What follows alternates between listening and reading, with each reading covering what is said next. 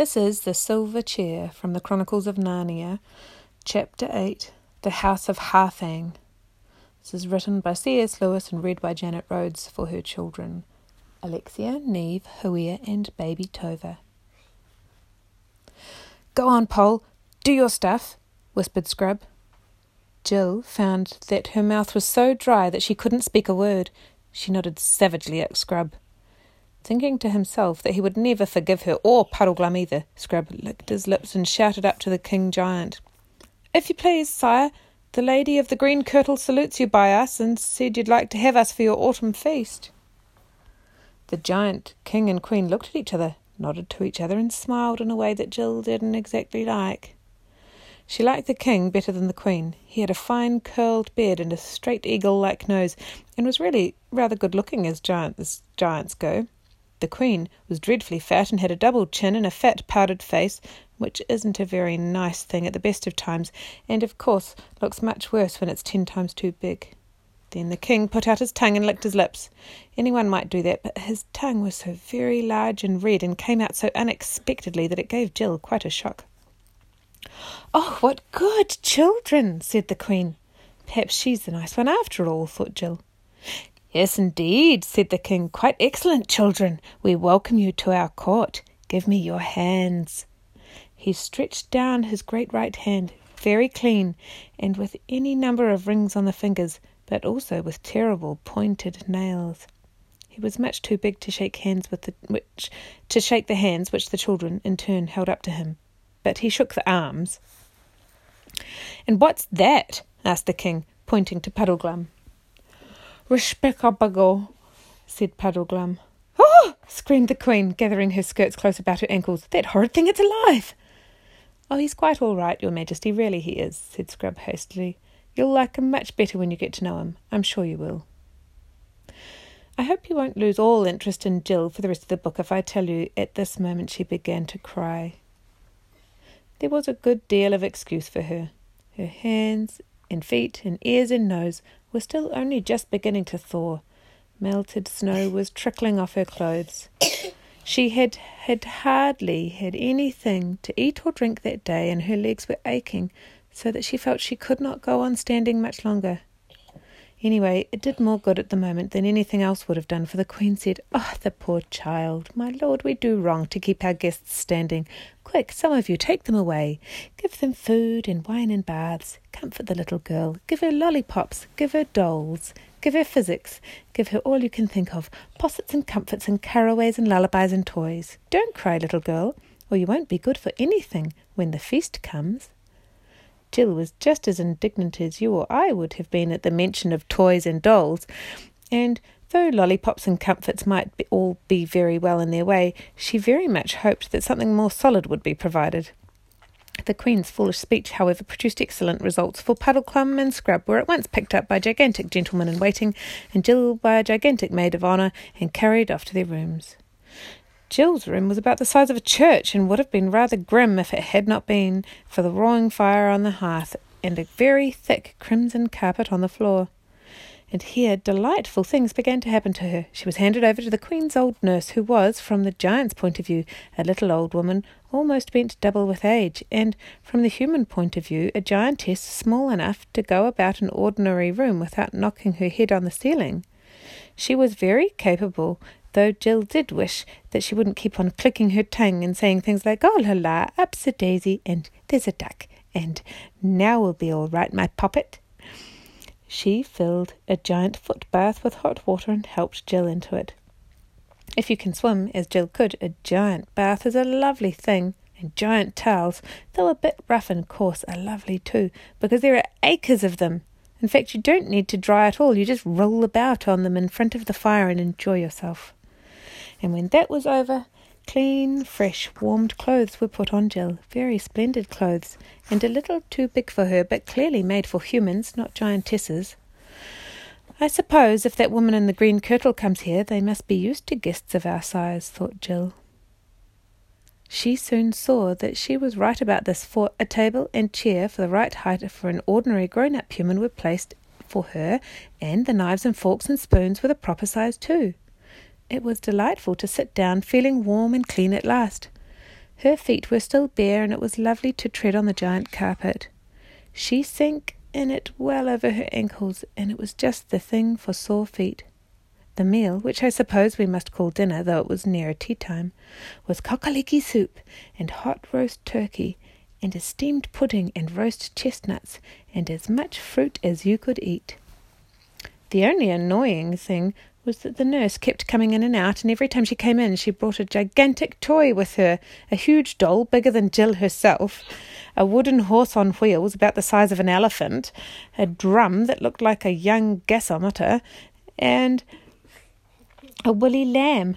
They were crude, badly made things, painted in very bright colours, and Jill hated the sight of them. She kept on telling the nurse that she didn't want them, but the nurse said, You'll want 'em all right when you've had a bit of a rest, I know. Betty by now, a precious poppet. The bed was not a giant bed, but only a big four poster, like what you might see in an old fashioned hotel. And very small it looked in that enormous room. She was very glad to tumble into it. Is it still snowing, nurse? she asked sleepily. No, raining now, ducky, said the giantess. Rain'll wash away all the nasty snow. Precious Poppet will be able to go out and play tomorrow. She tucked Jill up and said good night. I know nothing so disagreeable as being kissed by a giantess. Jill thought the same, but was asleep in about five minutes. The rain fell steadily all evening and all night, dashing against the windows of the castle, and Jill never heard it, but slept deeply, past supper time and past midnight. And then came the deadest hour of the night, and nothing stirred but mice in the house of the giants. At that hour there came to Jill a dream. It seemed to her that she awoke in the same room and saw the fire sunk low and red, and in the firelight the great wooden horse. And the horse came of its own will, rolling on its wheels across the carpet and stood at her head. And now it was no longer a horse, but a lion as big as the horse. And then it was not a toy lion, but a real lion. The real lion, just as she had seen him on the mountain beyond the world's end. And a smell of all sweet smelling things there filled the room. But there was some trouble in Jill's mind, though she could not think what it was, and the tears streamed down her face and wet the pillow. The lion told her to repeat the signs, and she found that she had forgotten them all. At that a great horror came over her, and Aslan took her up in his jaws. She could feel his lips and his breath, but not his teeth, and carried her to the window and made her look out. The moon shone bright, and written in great letters across the world or the sky, she knew not which, were the words Under me. After that, the dream faded away, and when she woke, very late the next morning, she did not remember that she had dreamed at all. She was up and dressed and had finished breakfast in front of the fire when the nurse opened the door and said, Here's Pretty Poppet's little friends come to play with her. In came Scrub and the Marshwiggle. Hello, good morning, said Jill. Isn't this fun? I've slept about fifteen hours, I believe. I do feel better, don't you? I do, said Scrub, but Puddleglum says he has a headache. Hello, your window has a window seat. If we got up on that, we could see out. And at once they all did so, and at first glance Jill said, Oh, how perfectly dreadful! The sun was shining, and except for a few drifts, the snow had been almost completely washed away by the rain. Down below them, spread out like a map, lay the flat hilltop which they had struggled over yesterday afternoon. Seen from the castle, it could not be mistaken for anything but the ruins of a gigantic city. It had been flat, as Jill now saw, because it was still, on the whole, paved, though in places the pavement was broken. The criss-cross banks were what was left of the of were what was left of the walls of huge buildings, which might have once been giant palaces and temples. One bit of wall, about five hundred feet high, was still standing. It was that which she had thought was a cliff. The things that had looked like factory chimneys were enormous pillars, broken off at unequal heights. Their fragments lay at their bases like felled trees of monstrous stone. The ledges which they had climbed down on the north side of the hill and also, no doubt, the other ledges which they had climbed up on the south side were the remaining steps of giant stairs. To crown all, in large, dark lettering across the centre of the pavement, ran the words, Under me. The three travellers looked at each other in dismay, and after a short whistle, Scrubbs said what they were all thinking. The second and third signs muffed, and at that moment, Jill's dream rushed back into her mind. It's my fault, she said in despairing tones. I'd, I'd given up repeating the signs every night. If I'd been thinking about them, I could have seen it was the city, even in all that snow. I'm worse, said Puddleglum. I did see, or nearly. I thought it looked uncommonly like a ruined city. You're the only one who isn't to blame, said Scrub. You did try to make us stop. Didn't try hard enough, though, said the Marshwiggle. And I'd no call to be trying. I ought to have done it, and if I, as if I couldn't have stopped you two with one hand each. The truth is, said Scrub, we were so jolly keen on getting to this place that we weren't bothering about anything else. At least I know I was. Ever since we met that woman with the knight who didn't talk, we've been thinking of nothing else. We'd nearly forgotten about Prince Rilian. I shouldn't wonder, said Puddleglum, if that wasn't exactly what she intended. What I don't quite understand, said Jill, is how we didn't see the lettering, or could it have come there since last night? Could he, Aslan, have put it there in the night? I had such a strange dream, and she told them all about it.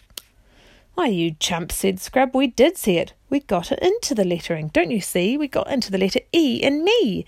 That was your sunk lane. We walked along the bottom stroke of the E, due north, turned our right along the upright, came to another turn to the right, that's the middle stroke, and then went on to the top left hand corner, or if you like, the northeastern corner of the letter, and came back. Like the bally idiots we are. He kicked the window seat savagely and went on, So it's no good, Poll. I know what you were thinking, because I was thinking the same. You were thinking how nice it would have been if Aslan hadn't put the instructions on the stones of the ruined city till after we'd passed it, and then it would have been his fault, not ours. So likely, isn't it? No, we must just own up. We we've only four signs to go by, and we've muffed the first three. You mean I have? said Jill. It's quite true. I've spoilt everything ever since you brought me here. All the same, I'm frightfully sorry. And all that, all the same, what are the instructions? Under me doesn't seem to make much sense. Yes, it does, though, said Puddleglum. It means we've got to look for the prince under that city. But how can we? asked Jill. That's the question, said Puddleglum, rubbing his big frog like hands together. How can we now? No doubt, if we'd had our minds on our job when we were at the ruinous city, we'd have been shown how. Found a little door or a cave or a tunnel, met someone to help us. Might have been, you never know, Aslan himself. We'd have got down under those paving stones somehow or other. Aslan Aslan's instructions always work. There are no exceptions. But how to do it now, that's another matter. Well, we shall just have to go back, I suppose, said Jill. Easy, isn't it? said Puddleglum. We might try opening that door to begin with. And they all looked at the door and saw that none of them could reach the handle, and that almost certainly no one could turn it if they did. Do you think they won't let us out if we ask? said Jill, and nobody said, but everyone thought, supposing they don't. It was not a pleasant idea. Puddleglum was dead against the idea of telling the giants their real business and simply asking to be let out. And of course the children couldn't tell without his permission because they had promised. And all three felt pretty sure that there would be no chance of escaping from the castle by night. Once they were in their rooms with the doors shut, they would be prisoners till morning. They might, of course, ask to have their doors left open, but that would rouse suspicions. Our only chance, said Scrub, is to try to sneak away by daylight. Mightn't there be an hour in the afternoon when most of the giants are asleep? And if we could steal down into the kitchen, mightn't there be a back door open? It's hardly what I'd call a chance, said the Marshwiggle, but it's all the chance we're likely to get. As a matter of fact, Scrub's plan was not quite so hopeless as you might think. If you want to get out of a house without being seen, the middle of the afternoon is in some ways a better time to try than in the middle of the night. Doors and windows are more likely to be open, and if you are caught, you can always pretend that you weren't meaning to go far and had no particular plans. It is very hard to make either giants or grown ups believe this if you're found climbing out of a bedroom window at one o'clock in the morning. We must put them off their guard, though, said Scrub. We must pretend we love being here and are longing for this autumn feast. That's tomorrow night, said Puddleglum. I heard one of them say so. I see, said Jill. We must pretend to be awfully excited about it and keep on asking questions. They think we're absolute infants anyway, which will make it easier. Gay, said Puddleglum with a deep sigh. That's what we've got to be. Gay, as if we hadn't a care in the world. Frolic, frolicsome. You two youngsters haven't always got very high spirits, I've noticed. You must watch me and do as I do. I'll be gay, like this. And he assumed a ghastly grin. And frolicsome. Here he cut a most mournful caper. You'll soon get into it if you keep your eyes on me. They think I'm a funny fellow already, you see. I dare say you two thought I was a trifle tipsy last night, but I do assure you it was, well, most of it was put on. I had an idea that it would come to, to in useful somehow. The children, when they talked over their adventures afterwards, could never feel sure whether this last statement was quite strictly true, but they were sure that Puddleglum thought it was true when he made it. All right, gaze the words, said Scrub. Now, if we could only get someone to open this door, while we're fooling about and being gay, we've got to find out all we can about this castle. Luckily, at that very moment, the door opened, and the giant nurse bustled in, saying, Now, my poppets, like to come and see the king and all the court setting out on the hunting? Such a pretty sight. They lost no time rushing out past her and climbing down the first staircase they came to. The noise of hounds and horns and giant voices guided them, so that in a few minutes they reached the courtyard. The giants were all on foot, for there are no giant horses in that part of the world, and the giants' hunting is done on foot, like beagling in England. The hounds were also of normal size. When Jill saw that there were no horses, she was at first dreadfully disappointed, for she felt sure that the great fat queen would never go after hounds on foot, and it would never do to have her about the house all day. But then she saw the queen in a kind of litter, supported by shoulders of six young giants. The silly old creature was all got up in green and had a horn at her side. Twenty or thirty giants, including the king, were assembled, ready for the sport, all talking and laughing fit to deafen you, and down below, nearer Jill's level, there were wagging tails and barking and loose slobbery mouths and noses of dogs thrust in your hand. Puddleglum was just beginning to strike what he thought a gay and gamesome attitude, which might have spoiled everything if it had been noticed, when Jill put on her most attractively childish smile, rushed across to the Queen's litter, and shouted uh, up to the Queen, Oh, please, you're not going away, are you? You will come back. Yes, my dear, said the Queen. I'll be back tonight. Oh, good. How lovely, said Jill. And we may come to the feast tomorrow night, mayn't we? We're so longing for tomorrow night, and we do love being here. And while you're out, we may run over the whole castle and see everything, mayn't we? Do say yes. The Queen did say yes, but the laughter of all the courtiers nearly drowned out her voice.